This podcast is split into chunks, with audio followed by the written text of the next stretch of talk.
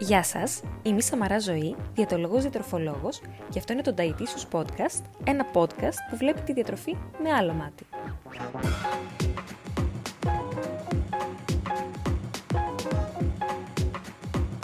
Στόχος μου είναι μέσα από κάθε επεισόδιο του Dietitious Podcast να ταυτιστείτε, να διαφωνήσετε, να προβληματιστείτε και να εμπλουτίσετε τις γνώσεις σας για τη διατροφή.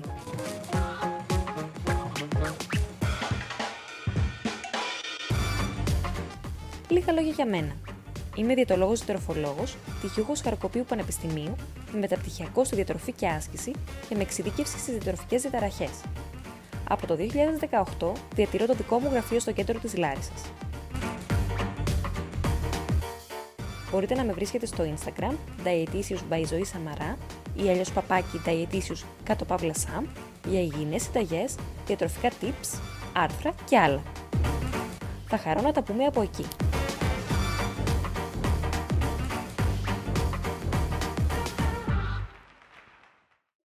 Γεια σας, καλώς ήρθατε στο σημερινό podcast. Σήμερα έχω τη χαρά να έχω καλεσμένο μαζί μου τον ε, Βίχα ε, Χρήστο. Πώς είσαι Χρήστο, είσαι καλά; Μια χαρά είμαι ζωή, εσύ; Μια χαρά, σε ευχαριστώ πολύ. Ε, εγώ σε ευχαριστώ. Ε, θα μιλήσουμε με τον Χρήστο για ένα πάρα πολύ ωραίο θέμα. Ωραίο γιατί απασχολεί πολλούς και είναι καλό να ενημερωθούμε γι' αυτό. Είναι για το σύνδρομο ευερέθησης του εντέρου που ο Χρήστος έχει και εξειδίκευση πάνω σε αυτό, από όσο ξέρω, θα μας πει και στη συνέχεια. Ε, θα μιλήσουμε για το τι είναι το σύνδρομο ευερέθησης του εντέρου ή αλλιώς σπαστική κολίτιδα, όπως συνήθιζαν να το λένε παλαιότερα. Πώς μπορούμε λίγο να το διαχειριστούμε. Γενικότερα θα μας πει ο Χρήστος αναλυτικά. Ε, οπότε για πες μας λίγο Χρήστο εσύ, με τι ασχολείσαι, ε, καλησπέρα καταρχάς. Εγώ ασχολ... είμαι κλινικός διαιτολόγος ε, και έχω μια εξειδίκευση πάνω στα γαστρολογικά θέματα. Όλο το φάσμα του γαστρολογικού, ό,τι έχει να κάνει με λειτουργικές διαταραχές του εντέρου, κολίτιδε, κρόν, παγκριατίτιδε, καρκίνους του εντέρου. Εντάξει, πιο σοβαρά θέματα Αγαπάω πολύ γενικότερα τις λειτουργικές παθήσεις του εντέρου, όπως το σύνδρομο ευερδιστή του εντέρου που ανάφερες και προσπαθώ μέσα από τους ασθενείς μου να τους βοηθήσω όσο μπορώ να μειώσουμε τα συμπτώματα του ευερδίστου εντέρου, τόσο ώστε να έχουν μια καλύτερη ποιότητα ζωής. Τέλεια. Να πω σε αυτό το σημείο πως ε, ο Χρήστος έχει και το δικό του podcast, έτσι.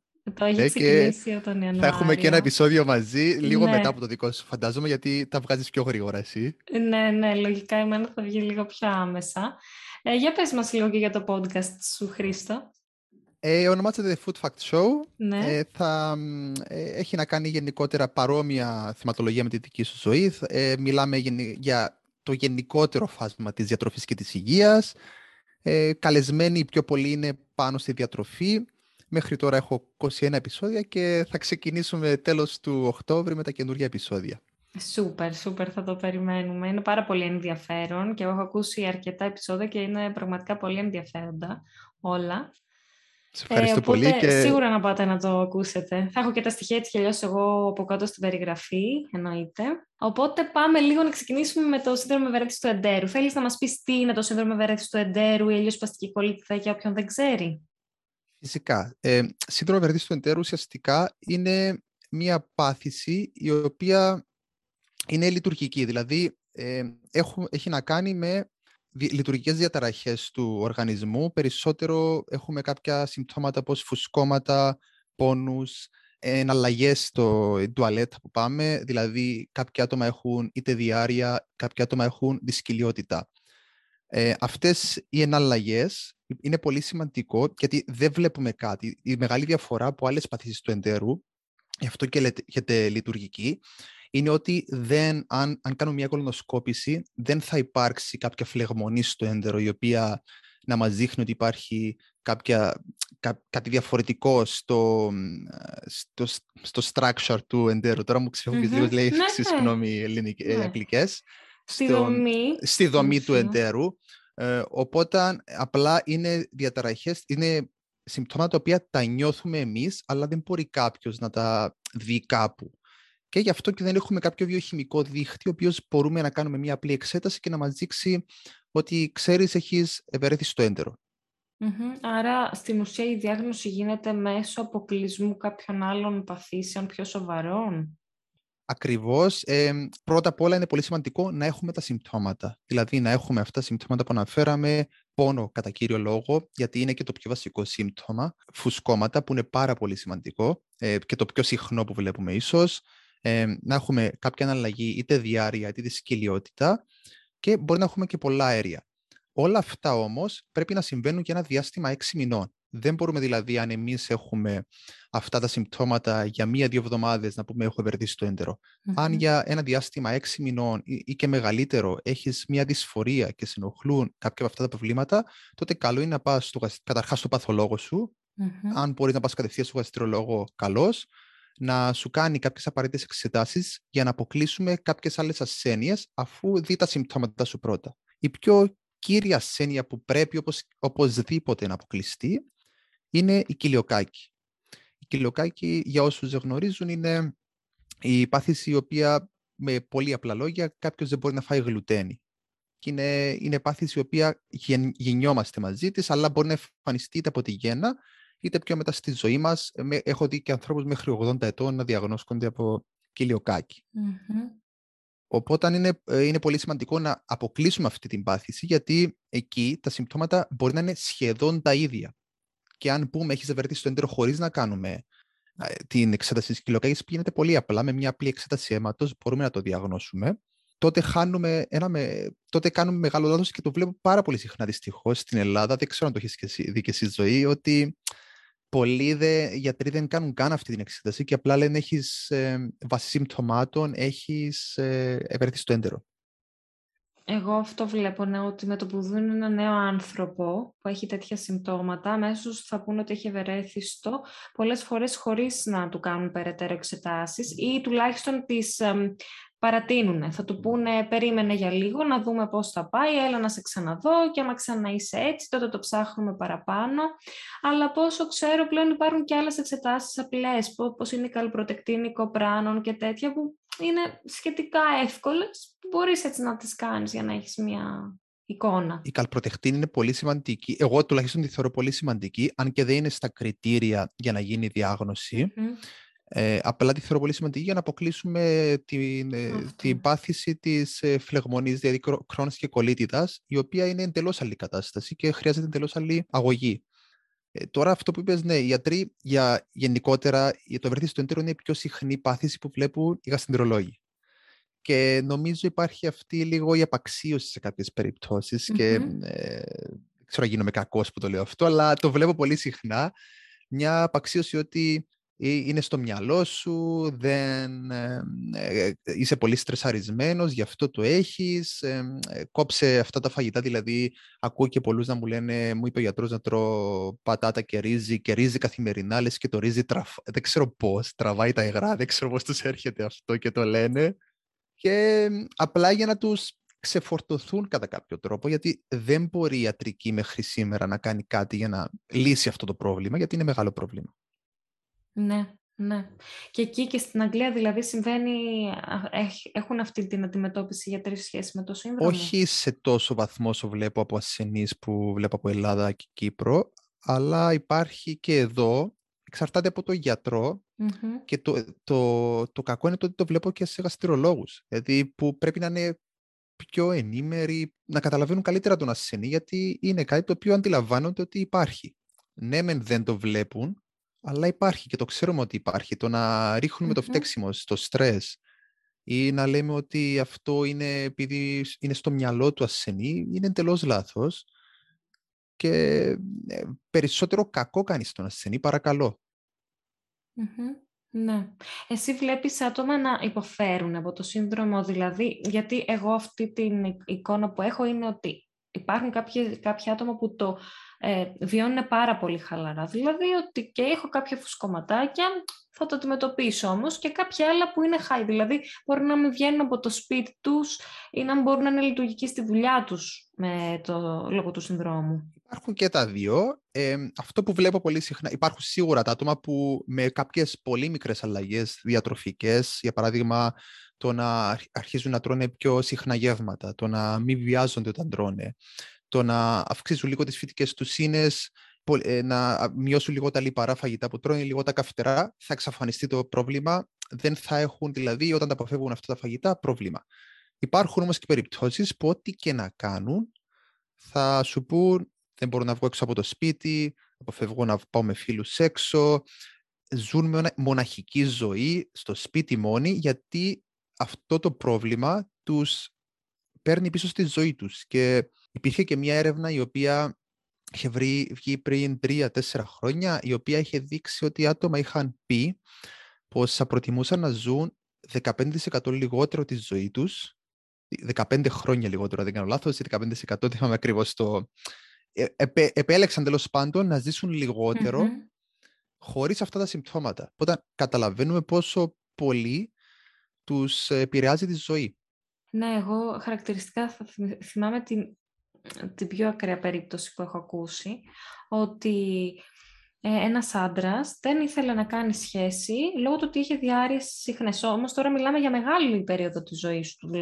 Αυτό του συνέβαινε ένα-δύο χρόνια που ήταν σε αυτή την κατάσταση. Που σε κάποιον μπορεί να φαίνεται ακραίο, αλλά πραγματικά ε, για κάποια άτομα είναι τόσο δύσκολο να το διαχειριστούν που τους αλλάζει όλη τους την καθημερινότητα, όχι απλά κάποια κομμάτια της καθημερινότητάς τους. Όλη τους η μέρα ορίζεται με βάση του πώς θα συμπεριφερθεί το έντερο. συμφωνώ απόλυτα και το, αυτό που είπες το βλέπω πάρα πολύ συχνά, όχι μόνο με σχέσεις. Ε, υπάρχουν άτομα που είπαν έχω να δω τους φίλους μου δύο χρόνια. Να, να μην βγαίνουν έξω από το σπίτι σε τέτοιο σημείο, ε, να αποφεύγουν να πάνε δουλειά, να δηλώνουν άρρωστοι για να μην πάνε δουλειά, γιατί ξέρουν ότι θα έχουν αυτά τα προβλήματα. Και αν δεν κάνω λάθος, μία χώρα είχε δώσει και ε, άδεια σε κάποια, το, σε κάποια άτομα που έχουν αυτό το σύνδρομο να λείπουν κάποιες μέρες από τη δουλειά. Αυτό που βλέπουμε πολύ συχνά και επειδή είπες άντρες, είναι ότι είναι πιο συχνό στις γυναίκες αυτό το σύνδρομο. Και επίσης περίπου το 15% του πληθυσμού πάσχει από αυτό το σύνδρομο ακόμη και, αν, δεν το λένε όλοι. Ένας στους 7 περίπου θα έχει το σύνδρομο παιδί του εντέρου. Όταν μέσα σε μια παρέα σίγουρα θα υπάρχει κάποιος. Αυτό που όμως βλέπουμε πιο συχνά είναι ότι στις γυναί- οι γυναίκες είναι πάνω των 50% των περιπτώσεων.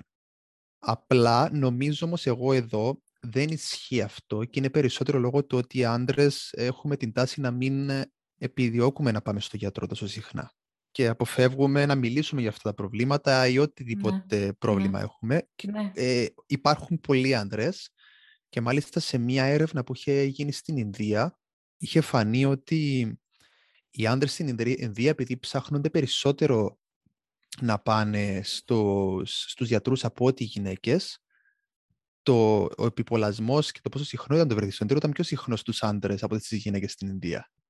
Οπότε εκεί φαίνεται ξεκάθαρα ότι είναι λίγο... Μικρότερη διαφορά από το 50%. Ναι, πολύ μικρότερη. Ναι, ναι, ναι, και εντάξει, οι άντρες σίγουρα έχουμε την τάση δεν θα φοράμε στην αρούχα που πειράζουν σίγουρα σε αυτές τις περιπτώσεις.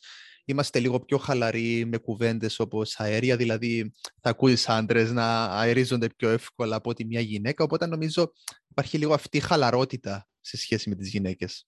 Που βέβαια να πούμε ότι αυτό είναι και το πιο υγιές, έτσι, γιατί όλα αυτά εγώ θεωρώ ότι όλα αυτά τα ταμπού που έχουμε δημιουργήσει σχέση με το έντερό μας έχουν συμβάλει στο να εμφανιστούν προβλήματα. Δηλαδή, ότι το πιο απλό, δεν αερίζεσαι όποτε, όποτε θες, δεν πας στο τουαλέτα όποτε θες γιατί δεν είναι οι κατάλληλες συνθήκες.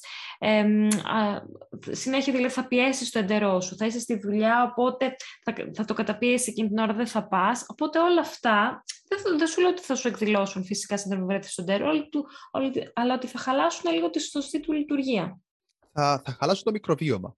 Όταν πιέζεις ε, να μην πας τουαλέτα, δηλαδή το να, το να πιέζεσαι να πρέ... όταν, όταν, σου, όταν στο έντρο σου δίνει σημάδι ότι πρέπει να πας τουαλέτα, πρέπει να πας. Αν το κρατήσεις, αυτό το πράγμα θα, πρώτα απ' όλα το έντερο έχει μια πολύ σημαντική λειτουργία για τον οργανισμό μας. Όταν είμαστε αφιτατωμένοι, λειτουργεί με το να τραβάει πίσω υγρά και να δίνεις στο σώμα. Και από πού παίρνει αυτά τα υγρά; Από τα κόπραν αν τα κόπρανα δεν έχουν υγρό στοιχείο, γιατί μένουν πολύ ώρα στο εντρό, γιατί την ώρα που εσύ το νιώθεις είναι η ώρα που είναι υδαρή, τα κόπρανα θα βγουν πιο εύκολα. Όσο μένουν στο έντερο, τόσο γίνονται πιο σκληρά, τόσο πιο δύσκολα θα βγουν. Αν εσύ καθυστερείς τρει-τέσσερι ώρες, κακό κάνεις στο έντερο σου και κακό κάνεις και στο μικροβίωμα του εντέρου σου, γιατί το παχύέντρο είναι εκεί που ζουν όλα τα βακτήρια. και δεν κάνει καλό να, ε, να έχει τη σκυλιότητα. Υπάρχει αιτιολογία για την εμφάνιση του συνδρόμου ευερέθησης του εντέρου. Ας πούμε, το μικροβίωμα είναι μια, μια πιθανή αιτιολογία, έτσι; Υπάρχουν πολλές αιτιολογίες. Τώρα ξεκάθαρα τι το προκαλεί δεν ξέρουμε.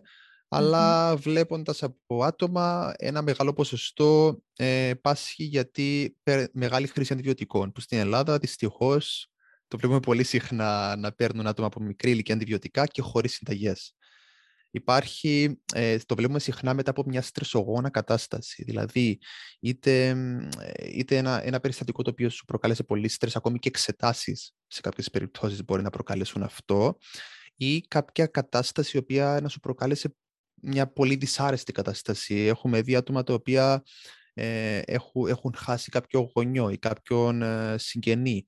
Άτομα τα οποία έχουν, έχουν πέσει θύμα ε, ή bullying ή κάτι άλλο στη ζωή τους, το οποίο τους προκαλεί αυτό το πράγμα. Υπάρχουν φυσικά οι, δια, οι διατροφικές διαταραχές οι οποίες μπορεί να προκαλέσουν αυτό το πράγμα, γιατί κανείς πολύ μεγάλο κακό στο μικρόβημα του εντέρου και βλέπουμε πολύ συχνά τελευταία άτομα τα οποία έχουν ανορεξία να έχουν πολλά προβλήματα με το έντερο και είναι πάρα πολύ συχνό. Ε, και υπάρχουν και άτομα τα οποία απλά θα έχουν ε, μια δυσανεξία Ε, και είχα ακούσει ότι μπορεί να είναι και μετά από μια λίμωξη του γαστεντερικού, μπορεί από μια γαστεντερίτιδα. Σωστά, σωστά, το ξέχασα το αναφέρω, ναι. Υπάρχει όταν η γαστεντερίτιδα, κάποια λίμωξη τέλος πάντων, το οποίο λέγεται IPS infection στα αγγλικά, μετά από, από κάποια ίωση τέλος πάντων. Συνήθως αυτό φεύγει πιο εύκολα από τις άλλες περιπτώσεις. Αλλά ένα, ένα, το 1 τρίτο από αυτών ε, των περιστατικών θα μείνει με προβλήματα και πρέπει εκεί να δούμε πώς θα βοηθήσουμε. Είναι το σύνδρομο γραφτισοντέρου κάτι που θεραπεύεται ή είναι χρόνια, ε, χρόνια αν δεν θα το πω νόσος, χρόνιο ε, Είναι, είναι κάτι το οποίο δεν έχουμε βρει θεραπεία και δεν ξέρω αν θα βρούμε και ποτέ γιατί δεν το βλέπουμε. Δεν, δεν είναι τόσο απλό να δώσουμε κάτι και να πούμε θα σε θεραπεύσει. Απλά ε, ζεις μαζί του, δεν είναι επικίνδυνο για την υγεία, το οποίο είναι πάρα πολύ σημαντικό να το γνωρίζει ο κόσμος και δεν προκαλεί φλεγμονή, ε, γιατί και αυτό είναι πάρα πολύ σημαντικό, γιατί στην Ελλάδα δεν ξέρω γιατί διαβάζω από blogs, από σελίδες τις οποίες είμαι μέλος κάποιες φορές που γράφουν άτομα και λένε ότι τους είπαν ότι έχουν φλεγμονή και δεν γίνεται να έχεις φλεγμόνη και να έχεις ευρετήσει το έντερο. Αλλιώς θα ονομαζόταν διαφορετικά.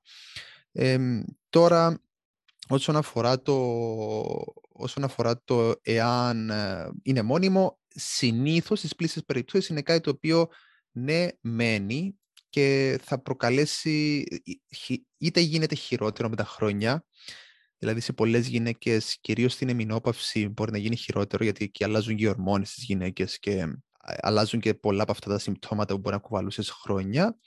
Ή έχω δει και περιπτώσεις τις οποίες μαγικά εξαφανίζεται τώρα. Γιατί; ναι, δεν μπορώ να σου πω ακριβώς. ναι, ναι. Μακάρι, μακάρι να ήταν όλοι τόσο τυχεροί. Ε, πριν που είπες για τις ανεξίες, ε, τι εννοείς ακριβώς; Μπορεί κάποιος να βρει που μπορεί να έχει δυσανεξία, σε ποια τρόφιμα μπορεί να έχει δυσανεξία, ποια τρόφιμα μπορεί να του προκαλούν πιο έντονα τα συμπτώματα; Ναι, ε, να αναφέρουμε εδώ ότι δεν υπάρχει κάποιο τεστ πάλι, γιατί υπάρχει το τεστ της ανεξίας τροφίμων, το οποίο ε, ίσως να δει, δει πολλοί κόσμος στο ίντερνετ, να δει πολλοί κόσμος στο Instagram, στα μέσα μαζικής ενημέρωσης τέλος πάντων. Δεν μπορεί να γίνει αυτό το τεστ, γιατί πρώτα απ' όλα δεν είναι έγκυρο. Έχουν βγει πάρα πολλές κατευθυντήριες γραμμές οι οποίες λένε ότι δεν είναι έγκυρο αυτό το τεστ. Και πολύ, απλά και για τον κόσμο που ίσως να μην το πιστεύει αυτό, εάν αν παίρνεις ένα τεστ το οποίο σου λέει είναι ψηλό και χαμηλό, βάσει ποιου μέτρου είναι ψηλό και χαμηλό. Ε, δεν, δεν μπορείς, δηλαδή αν πας να κάνεις ένα τεστ χολυστερόλης θα σου πει ε, έχεις αυτή τη, αυτό το ποσό και από αυτό το ποσό και πάνω είναι ψηλό. Αυτό το τεστ απλά σου δίνει μια λίστα με 200 τρόφιμα και θα σου βγάλει και τα πιο κύρια. Δηλαδή πάντα είναι τα γαλακτοκομικά, πάντα είναι η γλουτένη, πάντα είναι η μαγιά. Δηλαδή πιο πολύ στέρηση θα σου δώσει από ότι ε, ελευθερία. Έχεις και εσύ αντίστοιχο podcast να πούμε για, το, για τα τεστ της ανεξίας που το ναι, ναι. πολύ. Οπότε ναι, μπορείτε να πάτε να το ακούσετε. Γιατί αυτό δεν υπάρχει δυσανεξία σε τροφή. Υπάρχει σε ουσία όμως. όπως είναι η γλουτένη και η λακτόζη. Ε, που, για αυτά υπάρχει ένα τεστ, mm γιατί η λακτόζη είναι λίγο πιο δύσκολο. Ε, απλά ε, σε αυτά υπάρχει κάποια, κάποιο τεστ τουλάχιστον. Από εκεί και πέρα δεν έχουμε για να βρούμε κάποιο τρόφιμο, είναι μόνο με αποκλεισμό τροφίμων. Δυστυχώς, μακάρι να είχαμε ένα τεστ να μας δείχνει δεν μπορείς να φας αυτό και δεν μπορείς να φας αυτό. Δηλαδή, ναι. και εμείς το θέλουμε. Δηλαδή, δεν, δεν είναι ότι κάτι ιατρική δεν θέλει να βρει αυτό το πράγμα, απλά δεν έχουμε βρει τον τρόπο. Ακριβώς. Ναι. Κανένας γιατρός ε, σωστός δεν θα σας πει να κάνετε τέτοια τεστ που σας λένε συγκεκριμένα τρόφιμα, τι σας ενοχλεί συγκεκριμένα, αλλά εννοείται ότι όλο αυτό θα θέλαμε, να μπορούσε να υπάρχει ένα μηχάνημα που να βγάζει στον καθένα τι τον ενοχλεί και το τι δεν τον ενοχλεί. Εννοείται. Απλά δυστυχώς δεν γίνεται. Και δεν νομίζω ότι ποτέ θα γίνει, γιατί δεν μπορεί να το βρει, να διαρευνηθεί κάπως τόσο συγκεκριμένα αυτό. Είναι πολύ, είναι πολύ δύσκολο και το βλέπουμε και τώρα με, τα, με το τεστ στο μικροβίωμα, το οποίο δεν είναι τόσο εύκολο να γίνει. Ε, και αυτό είναι κάτι το οποίο είναι καινούριο τώρα. Ελέγχουν το μικροβίωμα και σου λένε ότι πρέπει να φτιάξεις αυτό το βακτήριο του εντερού. Είναι, ναι, το, μικροβίο. Είναι τεράστια και κοστίζουν πάρα πολύ. Ε, εκατοντάδες ευρώ. Α, ναι, δεν, δεν ξέρω πόσα κοστίζουν. Ναι, ναι, ναι, κοστίζουν. Ε, έχω δει από 300 μέχρι και 700 και 1000. Oh. Απλά εγώ αυτό που διάβασα είναι ότι δεν υπάρχει, δεν μπορούμε να καλό είναι να μην το κάνουμε, γιατί δεν υπάρχουν τιμές αναφοράς. Δηλαδή, okay, πού ξέρεις ποιο ήταν το μικροβίωμά σου, το baseline, το αρχικό, για να ξέρουμε αν έχει διαταραχθεί. Είναι, είναι γενικά πάρα πολύ δύσκολο το μικροβίωμα, γιατί πρώτα απ' όλα είναι, είναι ακόμη, η έρευνα τέλος πάντων στο μικροβίωμα είναι ακόμη σαν ένα παιδάκι. Τώρα έχει ξεκινήσει mm-hmm. τελευταία τριετία, πενταετία, πόσο να έχει ξεκινήσει. Δεν, δεν ξέρουμε ούτε τα βασικά για το μικροβίωμα. Δεν μπορούμε και δεν είναι το ότι θα πάρουμε ένα βακτήριο και θα το φτιάξουμε και θα λυθεί αυτό το πρόβλημα. Και έχουμε μέσα στο έντερο μας ένα τρισεκατομμύριο βακτήρια περίπου. Το να, το να πούμε ότι θα φτιάξω το ένα και το ένα αυτό θα μου λύσει όλο το πρόβλημα, εντάξει, είναι λίγο πολύ φιλόδοξο νομίζω. Το... Ναι. Ωστόσο τα προβιωτικά βοηθάνε. Τα προβιωτικά να πούμε σε παρένθεση ότι είναι τα καλά μικρόβια στο έντερό μας, αυτό το μικροβίωμα στην ουσία. εγώ δεν τα συνιστώ Δεν λέω ότι δεν βοηθάνε, απλά εγώ με τους ασθενείς μου προτιμώ να βρω τη λύση μέσα από το φαγητό και συνήθως τη βρίσκω χωρίς τη λύση προβιωτικών, γιατί δεν... τα προβιωτικά είναι πολύ παρόμοιο αυτό με το τεστ ε, που είπαμε για το μικροβίωμα. Θα, θα πάρεις ένα ε, μια καλλιέργεια προβιωτικών και πρέπει να τη ρίξεις σε χιλιάδες καλλιέργειες και να περιμένεις ότι αυτή μία καλλιέργεια θα σου λύσει όλο το πρόβλημα. Είναι πολύ δύσκολο και τα μόνα προβιωτικά που εμπιστεύομαι είναι αυτά που έχουν πάρει ε, το συγκεκριμένο προβιωτικό, το έχουν κάνει σε πολλές ερεύνες και έχει φανεί το συγκεκριμένο προβιωτικό όλη τη λειτουργεί είτε στη δυσκυλιότητα, είτε στη διάρκεια, είτε στα φουσκώματα. Υπάρχουν αυτά τα προβιωτικά. Ε, είναι λίγα, είναι οι συγκεκριμένες καλλιέργειες που ξέρουμε ότι λειτουργούν σε συγκεκριμένα προβλήματα. Τώρα απ' έξω τα ονόματα δεν τα θυμάμαι γιατί είναι και λίγο ναι, ναι περίεργα. Ναι, ναι αλλά... είναι συγκεκριμένα στελέχη από έχω δει. Και εκεί ας πούμε θα μπορούσε μαζί με τη διατροφή κάπως θα το σύστηνες, π.χ. τα αντίστοιχα στελέχη για τη διάρρεια, για τη, τη σκυλιότητα ή και πάλι Και πάλι είναι η τελευταία μου λύση και συνήθως αν το θέλει πολύ ο ασθενής. Δηλαδή αν ο ασθενής ε, έρθει και το ζητάει θέλω προβιωτικό, θέλω προβιωτικό, εκεί είναι και λίγο θέμα πλασίπο να σου πω, το ότι ε, μόνο που θα το πάρει θα τον βοηθήσει. Ναι, ναι, ναι εγώ προτιμώ τη λύση του προβιωτικού μέσα από το φαγητό. Δηλαδή, μπορείς να πάρεις ναι. γιαούρτι, μπορείς να πάρεις ε, ε, το ψωμί προζύμι, υπάρχουν οι κομπούτσες πλέον, υπάρχουν προβιωτικά στην και αγορά. ναι. Θες, ναι. Τα οποία σου, σου κάνουν καλό έτσι κι αλλιώς. Οπότε, ε, γιατί να πω με το προβιωτικό, το, το οποίο έχω δει και πολλές φορές εγώ να κάνει την κατάσταση χειρότερη. Δεν ξέρω αν mm-hmm. έχεις ζει και εσύ κάτι παρόμοιο, αλλά ναι, γιατί πολλά έχουν FODMAPs μέσα τα σκευάσματα και εγώ απορώ δηλαδή γιατί το εφόσον... Θα, δεν είπαμε για τα FODMAPs τώρα και κάναμε εισήγαγα τον όρο, αλλά ναι, θα το πούμε στη συνέχεια. Τέλος πάντων να πω τώρα για αυτό που έλεγα, τα FODMAPs είναι κάποια, κάποιες ουσίες που ενοχλούν το έντερο, οπότε κάποια προβιωτικά έχουν μέσα FODMAPs. Και εγώ αυτό σκέφτομαι, αφού αυτά τα προβιωτικά θα τα πάρουν άτομα τα οποία έχουν στην πλειονότητα σύνδρομο βαρύτητας του εντέρου. Στην πλειοψηφία αυτά τα άτομα θα το πάρουν. Γιατί να κάνεις ένα προβιωτικό που έχει FODMAPs μέσα, δηλαδή το κοιτάω και την αυρίσουμε. Δεν, δεν το καταλαβαίνω γιατί. Ε, ίσως γιατί τα FODMAP είναι πρεβιωτικά. Ναι. Ε, Ναι, και ναι, ναι. βοηθούν ε, τα προβιωτικά να καλλιεργηθούν. Ε, απλά ε, τα, τα προβιωτικά όντως βλέπω πολύ διάρκεια εγώ σε πολλές περιπτώσεις Ναι. και κάνουν την κατάσταση χειρότερη και επιμένει ο κόσμος. Ε, Ναι, ναι. είναι, είναι μια αγορά η οποία έχει πάρει μεγάλη διάσταση και την προωθούν και πολλοί γιατροί. Είναι λίγο πάρε προβιωτικό, λες και θα φτιάξει το πρόβλημα μόνο του. Μμμ. Είναι πάλι πολύ Ναι. φιλόδοξο να περιμένω ότι ένα... Γενικά ο κόσμος ψάχνει την εύκολη λύση και δεν τον αδικό. Ε, θέλει το happy, θέλει το σκεύασμα το οποίο θα του βρει τη λύση και είμαστε πάντα η τελευταία, το τελευταίο σκαλί σε- που θα πάει κάποιος. Πρέπει να τα έχει δοκιμάσει όλα για να έρθει σε εμάς.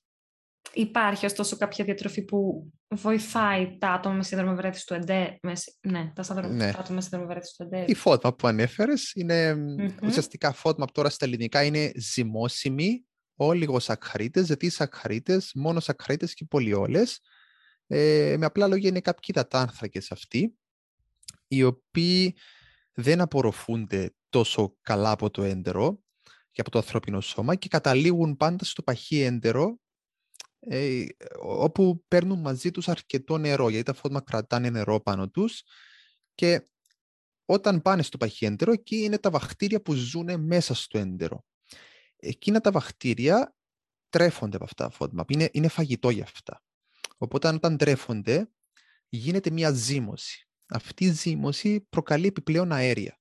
Οπότε αν βάλουμε μαζί το νερό που έχουν φέρει και τη- και τα επιπλέον αέρια που έχουν δημιουργηθεί από τη ζύμωση, αυτό όλο μαζί μπορεί να προκαλέσει εμ, τυμπανισμό, μπορεί να προκαλέσει πόνους, μπορεί να προκαλέσει αλλαγές είτε διάρρηση είτε στη σκυλιότητα και επιπλέον αέρια που βγαίνουν έτσι κι αλλιώς γιατί έχουν δημιουργηθεί. Εγώ πάντα όπως το εξηγώ είναι ο λόγος που τα άτομα ε, με βερδιστό έντρο το νιώθουν είναι γιατί είναι πιο ευαίσθητα. Ε, υπάρχει μια ευαισθησία σε, σε αυτά τα FODMAP, ε, γι' αυτό και το νιώθουν. Ε, πάντα το εξηγώ με το παράδειγμα των οσπρίων. Δηλαδή, κάποιος στην οικογένεια ο οποίος δεν έχει βερδίσει το έντερο, μπορεί να κάτσει να φάει ένα μεγάλο πιάτο φασόγια και απλά θα έχει κάποια επιπλέον αέρια. Ένα άτομο το οποίο έχει βερδίσει το έντερο θα φάει ένα πιάτο φασόγια και θ- μπορεί να μην πάει δουλειά για την επόμενη μέρα από τον πόνο. Μμμ. Γιατί Ναι. προκα... ε, του προκαλεί αυτό το πρόβλημα. Δηλαδή, η ζύμωση γίνεται σε όλους. Τα αέρια δημιουργούνται σε όλους. Απλά ε, λόγω της ευαισθησίας νιώθουμε αυτό το πρόβλημα πολύ περισσότερο. Μμμ. Κατάλαβα. Και ποια είναι τα τρόφιμα που είναι ψηλά σε FODMAPs. Είναι πάρα πολλά. Τώρα εντάξει, είναι μια τεράστια λίστα. Κατηγορία. Ε, είναι από σιτηρά τρόφιμα, φρούτα πολλά, λαχανικά. Όχι τόσο πολλά όσο νομίζει ο κόσμος τα λαχανικά, αλλά υπάρχουν πολλά. Σκόρδος κρεμμύδι, για παράδειγμα. Ε, υπάρχουν κάποια γλυκαντικά που, χρησιμοποιά- που χρησιμοποιούμε αρκετά συχνά. Ε, φρούτα τα οποία έχουν το κουκούτσι μέσα είναι ψηλά σε FODMAP. Ε, το, η λαχτόζη που είναι από τους δισακχαρίτες που είναι ψηλή σε FODMAP. Ε, γενικότερα αυτά δεν είναι κακά φαγητά όμως. Πρέπει να το αναφέρουμε αυτό γιατί είναι περιβιωτικά τα FODMAP και τα περιβιωτικά τρέφουν τα βακτήρια του εντέρου μας, δηλαδή τα χρειαζόμαστε. Άρα το να τα αποφεύγουμε για μεγάλο χρονικό διάστημα κακό κάνει και όχι καλό στο έντερο. Άρα αν θα, αν θα κάνουμε την όλη διαδικασία τη δίαιτα FODMAP πρέπει να τα αποκλείσουμε για ένα διάστημα 4 με 6 εβδομάδων και να έρθουμε πίσω στις 6 εβδομάδες και να κάνουμε μια επανεισαγωγή. Να βάλουμε δηλαδή το κάθε FODMAP ατομικά πίσω και να δούμε ποιο μας ενοχλεί τελικά, ποια ομάδα FODMAP μας ενοχλεί και ποια δεν μας ενοχλεί. Και έτσι ξεκαθαρίζει το τοπίο. Άρα δεν την κάνουμε φόρου ζωής; Όχι, όχι. Σίγουρα γιατί εκεί κακό και έχουμε δει από έρευνες που έχουν γίνει ότι η διατροφή FODMAP μειώνει τα καλά βακτήρια του εντέρου. Οπότε αν σκέψου να ακολουθείς μια τέτοια διατροφή για ένα-δύο χρόνια, ε, θα κατεβαίνουν αυτά τα βακτήρια, είσαι πιο επιρρεπής σε λοιμώξεις, γιατί τα, τα βακτήρια του εντέρου ε, προστατεύουν. Είναι, προστατεύουν από πολλά πράγματα και είναι το μικροβίωμα που αναφέραμε πιο πριν. Οπότε θα σου κάνει μεγάλο κακό το να πέφτουν και να πέφτουν συνεχώς χαμηλά αυτά τα βακτήρια. Και μπορεί να επιδεινώσει στην ουσία και το σύνδρομο α, με, με περαιτέρω διαταραχή του, Εντάξει, όταν τα αποφεύγουμε, μπορεί, απλά επειδή αποφεύγουν αυτά τα τρόφιμα που προκαλούν τα αέρια, νιώθουν τέλεια. Ακριβώς. Και εκεί είναι λίγο που δεν πάνε να κάνουν την επανεισαγωγή και είναι το να τους εξηγήσουμε γιατί πρέπει να γίνει. Είναι ο φόβος και αντιλαμβάνομαι αυτό το φόβο γιατί ε, αυτά τα άτομα ζούσαν, ξέρω εγώ, ο καθένας 20 χρόνια, 10 χρόνια και ξαφνικά νιώθουν τέλεια. Οπότε δεν ναι. είναι και το πιο εύκολο πράγμα να του πεις: Έλα να δοκιμάσουμε να πας να πονέσεις λίγο τώρα. Ναι, έτσι, αυτό που λες. Και γενικά βλέπεις ε, ότι τους είναι εύκολο να την εφαρμόσουν ή δυσκολεύονται; Σίγουρα χρειάζεται καθοδήγηση δυσκολεύονται και κάνουν πολλά λάθη όσοι παίρνουν αυτή τη λίστα που τους δίνει ο γιατρός και πάνε σπίτι και απλά ακολουθούν αυτή τη λίστα και έρχονται πίσω μου λένε «Μα έχω δοκιμάσει τη φώτμα, αλλά δεν έχει λειτουργήσει». Και βλέπουμε ας πούμε μαζί τι τρώει και τρώει άλλα 10 φώτμα, τα οποία δεν ήταν στη λίστα. ε, ναι. Χρειάζεται καθοδήγηση και χρειάζονται ανταλλαγές. Δηλαδή, είναι πολύ σημαντικές οι ανταλλαγές στα φώτμα. Για παράδειγμα, δεν μπορεί να φας μέλι. Καλό είναι να πάρεις το σιρόπι σφενδάμου, που θα σου δώσει αυτή τη γλυκιά γεύση. Ε, να, να, να κάνεις αυτές τις εξήμες ανταλλαγές, ούτως ώστε να μπορείς να απολαύσεις το φαγητό. Δηλαδή, δεν μπορείς να φας κρεμμύδι ή σκόρδο. Μπορείς να πάρεις, ας πούμε, ε, υπάρχει το λάδι σκόρδου. Που ε, εδώ το... δεν υπάρχει βέβαια, ναι. Μπορεί να το φτιάξει ο καθένας μόνος στο σπίτι φυσικά, ναι. γιατί ναι. Ε, τα φώτμα ε, μέσα στο λάδι δεν απορροφούνται. Γι' αυτό ενώ στο νερό απορροφού, ναι, είναι, είναι απορροφήσιμα ναι. στο νερό τα φώτμα, οπότε όπου, το, το λάδι επειδή είναι 100% λίπος, δεν υπάρχει νερό, οπότε αν αφήσουμε τα σκόρδα μέσα στο λάδι για μεγάλο χρονικό διάστημα, θα βγάλουν την γεύση μέσα και μπορούμε να το χρησιμοποιήσουμε αυτό σαν γεύση. Οπότε αυτές οι έξυπνες ανταλλαγές ε, βοηθούν πολύ στο να διατηρήσεις μια διατροφή ε, ευχάριστη και να μην είναι αυτό το που τους λέει ο γιατρός, κοτόπουλο ρύζι, ναι. ντομάτα, αγκούρι. Ναι, ναι, πραγματικά. Ε, και εσύ έχεις δει άτομα να την εφαρμόζουν και να μην τους είναι αποτελεσματικοί; Ναι, είναι περίπου, περίπου το 80% των ασθενών θα νιώσει καλύτερα με τη φώτμα. Τουλάχιστον θα μειωθούν τα συμπτώματα. Δεν θα εξαφανιστούν, αλλά θα μειωθούν ναι. και θα είναι πιο ελεγχόμενα. Υπάρχει ένα 20% εγώ βάσει το δικό μου στατιστικών βλέπω μεγαλύτερη επιτυχία από το ασθενείς μου.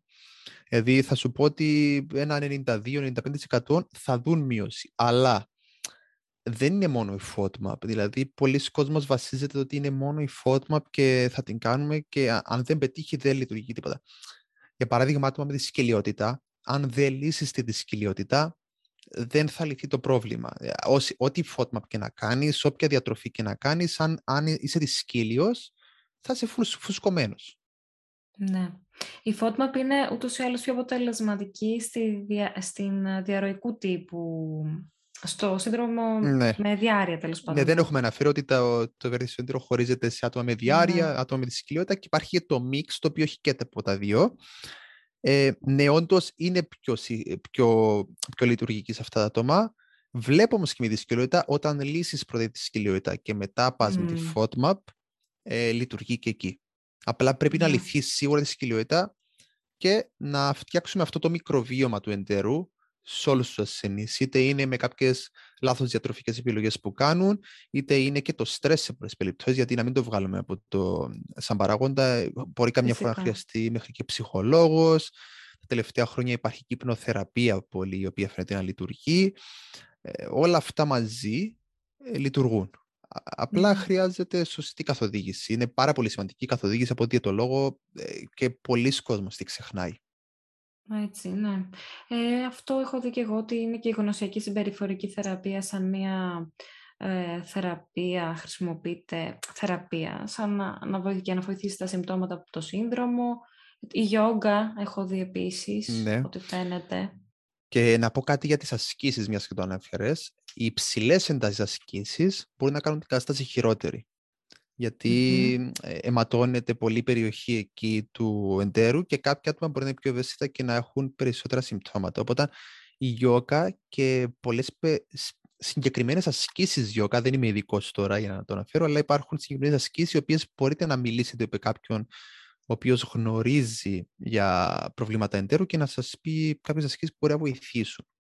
Ναι, εγώ έκανα μια αναζήτηση στο YouTube Yoga for IBS και ας μην σου πω πόσα αποτελέσματα μου βγάλε και πόσα views είχαν, εκατομμύρια views. Έχει και με κανρόση. Άμα βάλεις τη με κανρόση, ναι. έχει συγκεκριμένα, ναι, συγκεκριμένα ναι. στο... και στο βιβλίο της το έχει νομίζω. Ναι, είναι... Γενικά απασχολεί πάρα πολύ μεγάλο μερίδιο του κόσμου και το κακό εγώ που βλέπω είναι ότι πολλοί κόσμος δεν πάει στο γαστρεντερολόγο, δηλαδή κάνουν αυτοδιάγνωση. Πάρα ναι. πολύ μεγάλο ποσοστό. Πολύ λάθος. Και από το Instagram το παίρνω πολύ αυτό. Μου λένε έχω αυτά τα ναι. συμπτώματα, έχω, έχω IBS. Άντε τώρα να κάνεις διάγνωση, ναι. Εντάξει, δεν υπάρχει εξέταση και σίγουρα βάσει συμπτωμάτων πολύ πιθανόν και αυτό, ο κόσμος αυτό νομίζω έχει ακούσει ότι δεν υπάρχει εξέταση και λέει εντάξει έχω τα συμπτώματα, το έχω. Ναι, αλλά να σου πω την αλήθεια αυτοί που με ρωτάνε δεν έχουν. Γιατί ας πούμε ξέρεις τι θα μου πούνε. Είμαι φουσκώμενο. Έχω φούσκωμα μετά από σαλάτα δεν έχεις, δεν έχεις ε, στο έντερο, απλά είναι λογικότατο κάποια τρόφιμα να μας φουσκώνουν. Δεν ε, χρειάζεται να έχουμε βαρεθεί στο έντερο άμα φουσκώνουμε κάποια τρόφιμα ή π.χ. Ε, τρώμε πολύ λιπαρά φαγητά και μετά νιώθουμε ότι θέλουμε να σκάσουμε, κάνουμε διάρκεια. Αυτά θα συμβούν. Γι' αυτό είπες και στην αρχή ότι θέλουμε αυτό να συμβαίνει ένα εξάμεινο. Δηλαδή, συστηματικά να μας χαλάει λίγο την ποιότητα ζωής, δηλαδή να καταλαβαίνουμε ότι λειτουργικά δεν είμαστε καλά. Ναι, πολύ, πολύ σημαντικό αυτό και γι' αυτό υπάρχουν οι έξι μήνες. Φυσικά υπάρχουν, ε, υπάρχουν κάποιες ε, παθήσεις και ασθένειες οι οποίες πρέπει να αποκλείσουμε πιο σοβαρές. Γι' αυτό είναι Έτσι. καλό να πάμε στο γιατρό. Αν, αν έχει αίμα, δηλαδή υπάρχουν κάποιες, κάποια καμπανάκια, δηλαδή αν έχεις αίμα στα κόπρανα, αν χάνεις κιλά, αν ε, υπάρχει μεγάλη κούραση, εντάξει αυτό είναι λίγο, μπορεί, να, μπορεί να έχει πολύ ναι. μεγάλη κούραση, αλλά αυτά τα δύο είναι πάρα πολύ σημαντικά να σε στείλουν στο γιατρό ή κάποια αλλαγή στις κενώσεις σου, η οποία, ε, δηλαδή αν από εκεί που πήγαινες δύο φορές τη μέρα, ξαφνικά από το πουθενά πας, ε, δεν πας καθόλου για ε, δύο μήνες, ας πούμε, κοίταξε το. Καλό είναι να είσαι δύο δηλαδή μια γρήγορη διάγνωση κάποιας πιο σοβαρής ασθένειας σώζει ζωές. Όταν μην το καθυστερούμε και υπάρχει και αυτό το ταμπού στην Ελλάδα και που βλέπω να μην κάνουμε κολονοσκόπηση λες και θα τους φάξουν ας πούμε. Εντάξει, είναι, είναι μια απλή διαδικασία που πρέπει να απλή. γίνεται. Έτσι. Υπάρχει και στατιστικό, με συγχωρείς, το οποίο δείχνει ότι για καρκίνο του εντέρου, αν και είμαστε εκτός αίματος, 54% των περιπτώσεων μπορεί να προληφθεί με μια διάγνωση. Οπότε ναι, είναι, είναι πολύ μεγάλο πώς. Ναι. ναι. Ναι. Ναι, και εδώ ε, μετά τα 50 συστήνεται η κολονοσκόπηση πάντα. Απλά δεν πάνε. Πάλι ο κόσμος δεν πάει. Τη θεωρούν πολύ δύσκολη εξέταση. Εγώ να πω ότι σε νεαρές ηλικίες που συνήθως ξεκινάει το σύνδρομο ευερέθηση του εντέρου, δεν θα πει ο γιατρός με τη μία σε βλέπω, θα κάνουμε κολονοσκόπηση. Θα διερευνήσει όλα τα υπόλοιπα και αν δει ότι από όλα τα υπόλοιπα δεν μπορεί να βγάλει σαφές συμπέρασμα, τότε θα πει να κάνεις κολονοσκόπηση. Δηλαδή και ο γιατρός δεν θα σε βάλει, επειδή ξέρει ότι θα σε δυσκολέψει, δεν θα σε βάλει με τη μία να κάνεις κολονοσκόπηση. Καταρχάς, είναι εξέταση που δεν, δεν χρειάζεται τώρα να κάνουμε όλοι, επειδή αναφέραμε ότι προ, προλαμβάνονται καρκίνοι, αλλά βλέπουμε κάποια σημάδια. Εντάξει, τώρα, ε, αν έχει κάποια σημάδια τα οποία φοβίζουν τον γιατρό, ναι, θα σε στείλει. Αν δεν το φοβίζουν, θα, θα κάνεις άλλες εξετάσεις που είναι πιο απαραίτητες. Υπάρχουν και τα τεστ κοπράνων τα οποία μπορεί να δείξουν. Υπάρχουν και τεστ κοπράνων όπως το fit test, το οποίο μπορεί να δείξει λίγο αίμα στα κόπρανα. Οπότε ε, μπορούν αυτά τα τεστ να δουν αν υπάρχει κάποια φλεγμονή που μπορεί να προκαλεί κάποια πιο σοβαρή ασθένεια. Οπότε ε, δεν χρειάζεται τώρα να πάμε όλοι να κάνουμε κολονοσκόπηση. Ναι, και ούτε να φοβόμαστε να πάμε στο γιατρό γιατί θα μας πει να κάνουμε. Και στο κάτω-κάτω, αν τόσο δεν θέλουμε να κάνουμε, δεν θα την κάνουμε. Ας πάμε εμείς στο γιατρό να δούμε τι θα μας πει πρώτα και μετά το βλέπουμε. Και εγώ πάντως που έχω κάνει κολονοσκόπηση, έχω να πω ότι με είχαν φοβήσει τόσο πολύ με αυτά που άκουγα και πραγματικά όταν λέμε δεν είναι τίποτα, ε, ειλικρινά δεν είναι τίποτα. Είναι απλά η προηγούμενη μέρα νομίζω, αυτή η διαδικασία η οποία ε, πρέπει να αδειάσεις. Μία μέρα είναι. ναι. Σιγά τώρα. Άμα χρειάζεται να την κάνεις, δεν σε πειράζει αυτή η μέρα. Εμένα περισσότερο με είχαν φοβήσει για την διαδικασία εκείνη την εξέταση και είναι οκ, μια εξέταση που διαρκεί τίποτα, πόσο ήταν μισή ώρα και δεν καταλαβαίνεις πότε το περνάει αυτή τη μισή ώρα. Υπάρχει νάρκωση, όπου τη στιγμή που υπάρχει ναι. νάρκωση δεν... Αυτό, αυτό. Δεν, δεν νιώθεις κάτι. Να Εδώ κάνουν ανοιχτή καρδίας και δεν θυμάσαι ότι έγινε. αυτό, ακριβώς. Που θα μας δώσει και θα μας ρίξει φως το πρόβλημα, αυτό να σκέφτεστε ε, σε αυτές τις περιπτώσεις. Πολύ ωραία, Χριστό. Νομίζω το υπερκαλύψαμε το θέμα. Ήσουν πάρα πολύ κατατοπιστικός. Έλυσες πάρα πολλές απορίες, νομίζω. Ευχαριστούμε πάρα μα πάρα πολύ. Εγώ ευχαριστώ. Εσύ θα ήθελες να πεις κάτι έτσι σαν ε, κατακλίδα για το σύνδρομο; Ναι, αυτό που θέλω να πω νομίζω είναι δεν είναι εντάξει να μην νιώθεις καλά ή να μείνεις εντάξει. Δεν είναι εντάξει να μείνεις εντάξει. Δηλαδή, ε, το να έχεις ζιάρι δυσκολιότητα φουσκώματα είναι δύσκολο, ναι, αλλά δεν χρειάζεται να ζεις με αυτό. Ναι. Τη σημερινή εποχή υπάρχει μεγάλη ενημέρωση, υπάρχουν πάρα πολλοί τρόποι να βρεις λύση. Ε, μπορούμε να βελτιώσουμε την ποιότητα ζωής και είναι αυτό που ένας καλός διατολογό μπορεί να σε βοηθήσει σίγουρα.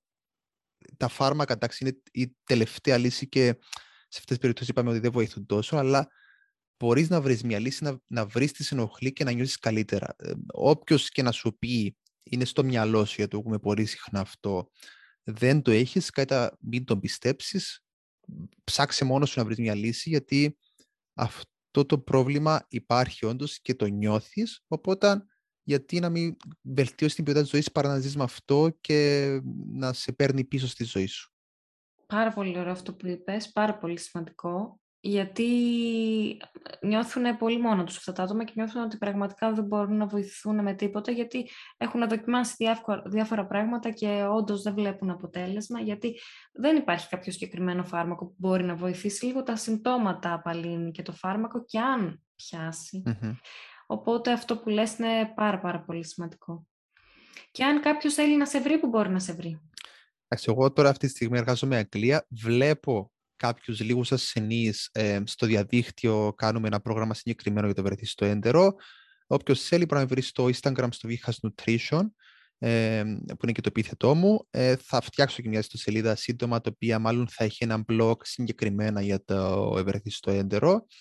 Πολύ ωραία. Και από τη νέα χρονιά μάλλον επιστρέφω πίσω γιατί αρκετά χρόνια λίγο. Ναι, ναι, ναι. ναι. Σου Πού, Κύπρο ή Ελλάδα; Κύπρο, Κύπρο, Κύπρο. Εντάξει, απλά εντάξει. Θα συνεχίσω να βλέπω ασύνης διαδικτυακά. Μ' αρέσει, νομίζω λειτουργεί. Ναι, ναι. Ε, ναι. Και έχω δει ε, δημόσια συνήθειες που δουλέψει δεν έχουν κάποιο παράπονο πάνω στο, στη διαδικασία. Όχι, και εγώ δεν νομίζω ότι είναι καθόλου ανασταλτικός παράγοντας το διαδίκτυο σε αυτή την περίπτωση. Ειδικά και αν εστιάζεις και σε άτομα με σύνδρομο ευερέθησης του εντέρου, είναι πάρα πολύ αποτελεσματικό. Mm-hmm. Εξίσου όπως και, ναι. Ε, και αν τα διαζώσεις. Ναι, ναι, ναι. Πολύ ωραία. Τέλεια, εγώ θα σας έχω και τα στοιχεία όλα του Χρήστου στη περιγραφή. Ευχαριστούμε πάρα πολύ, Χρήστο. Εγώ ευχαριστώ για την πρόσκληση. Και εμείς θα το πούμε σε ένα επόμενο podcast. Γεια σας.